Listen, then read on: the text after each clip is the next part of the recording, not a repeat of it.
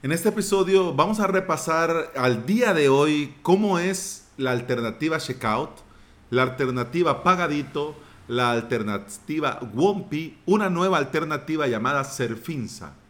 Para que te hagas una idea, domingo de madrugada y yo probando todo, testeando todo para ver si podía tener una opción en el caso que Stripe le cerraran la cuenta a mi socio. Y no, ninguna de las que te he dicho realmente son una alternativa viable. Y en este episodio te cuento por qué.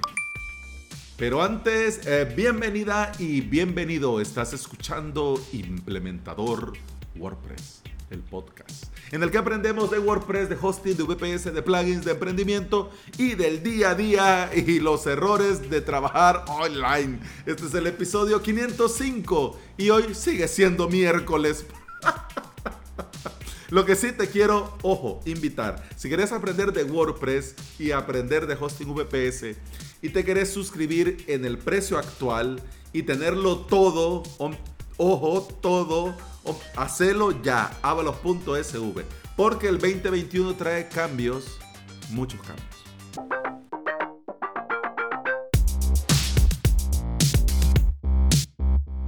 Viendo yo la situación, aunque me dice mi socio, hombre, no te preocupes, Alex, de una forma o la otra lo vamos a resolver, no pasa nada, a mí me sabe mal esta situación porque puede ser que no puedas cobrar en tu sitio. Es decir, mira, este es un caballero, de los pies a la cabeza, y no va a caber en una vida mi gratitud con él.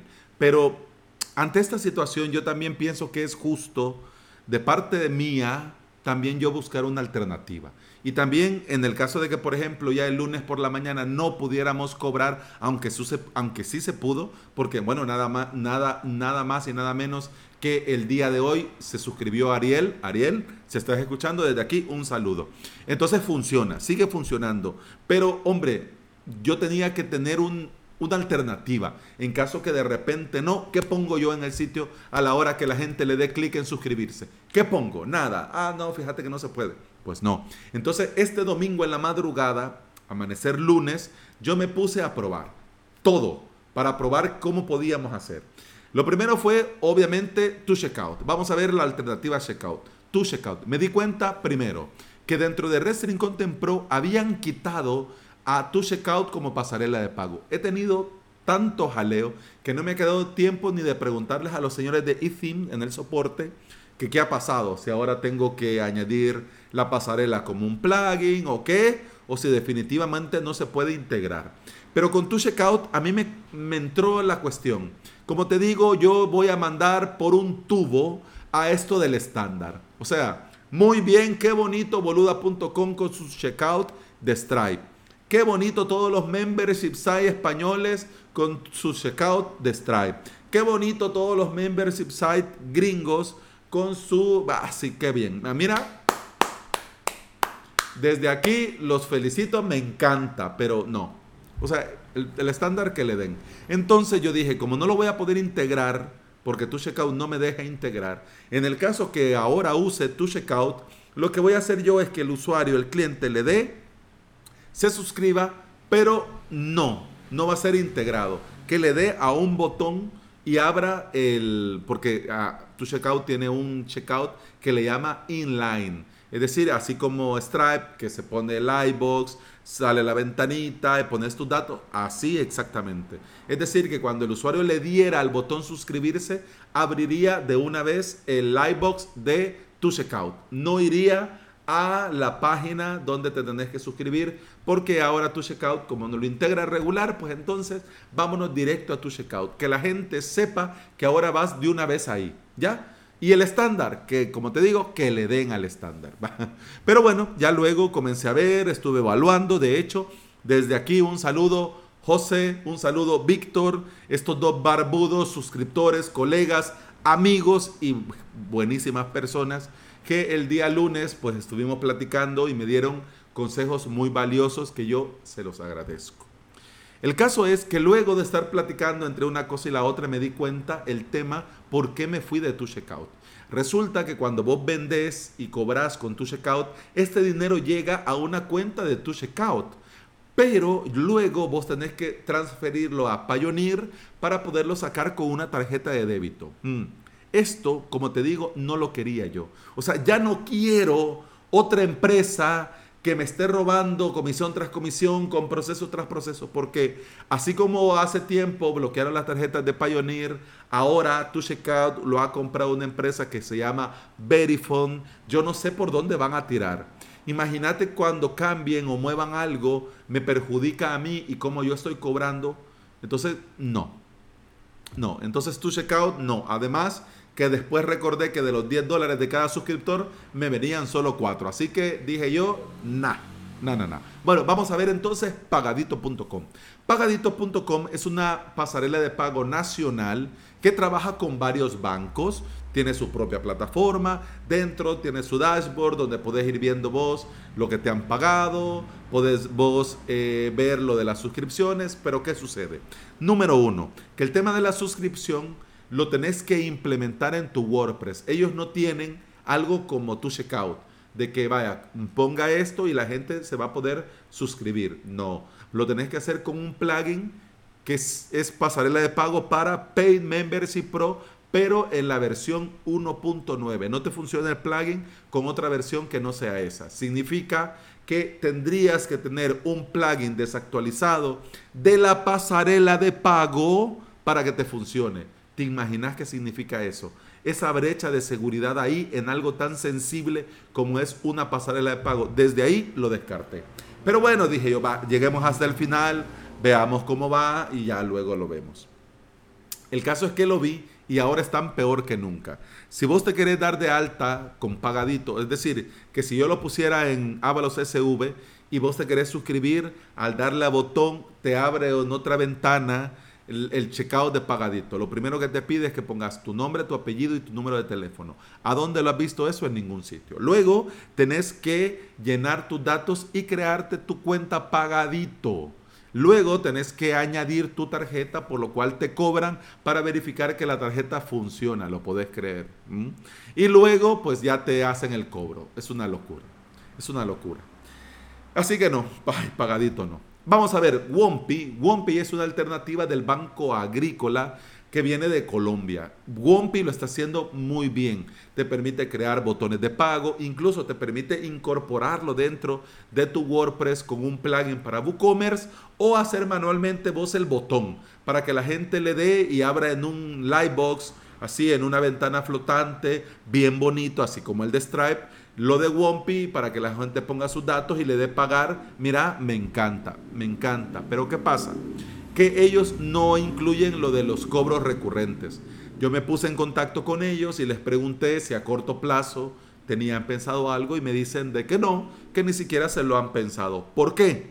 Porque el cobro recurrente, el modelo de un sitio de cobro recurrente, el modelo de negocio de membership site Aquí en El Salvador la gente no, todavía no, ¿no? Y estas empresas, banco, pasarela, todavía no.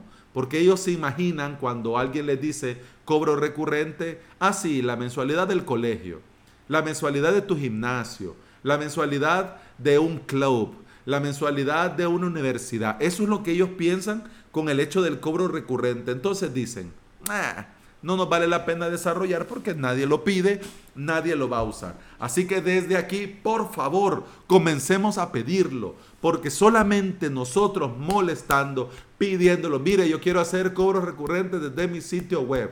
Quiero hacer cobros recurrentes desde mi sitio web. Quiero hacer cobros recurrentes desde mi sitio web. Hasta entonces, estos bancos y estas pasarelas de pago se van a dar cuenta que habemos gente que queremos esto. Bien.